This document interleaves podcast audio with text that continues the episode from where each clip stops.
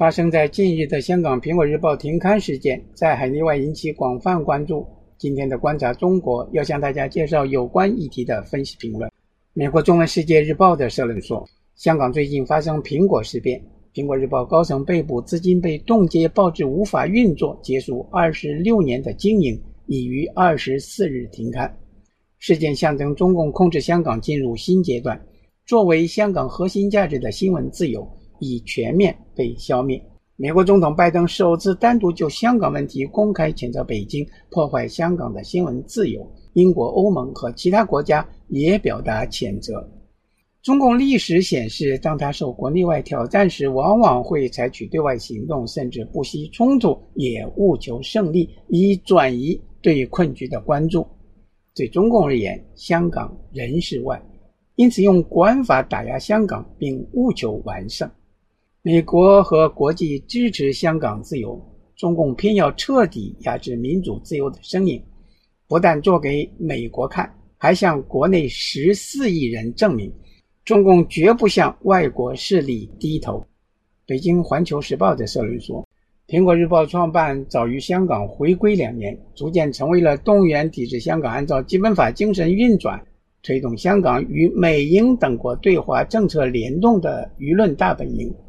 它极大突破了媒体的信息功能，自我构建的政治对抗角色，在香港愈演愈烈的政治动荡演进中呼风唤雨、冲锋陷阵。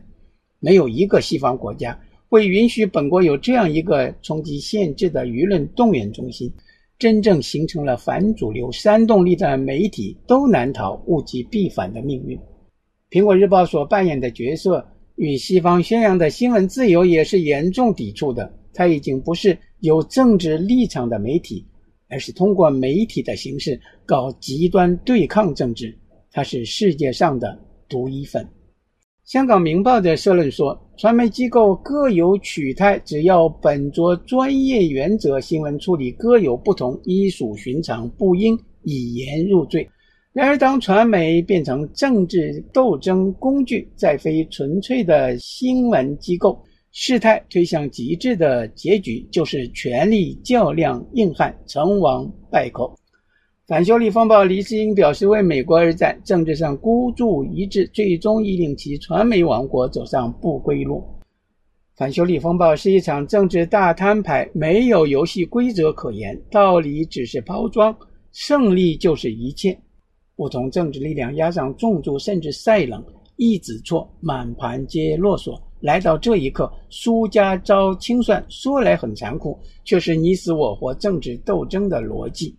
苹果日报走到这一步，必然有人咬牙切齿，亦必然有人拍手称快。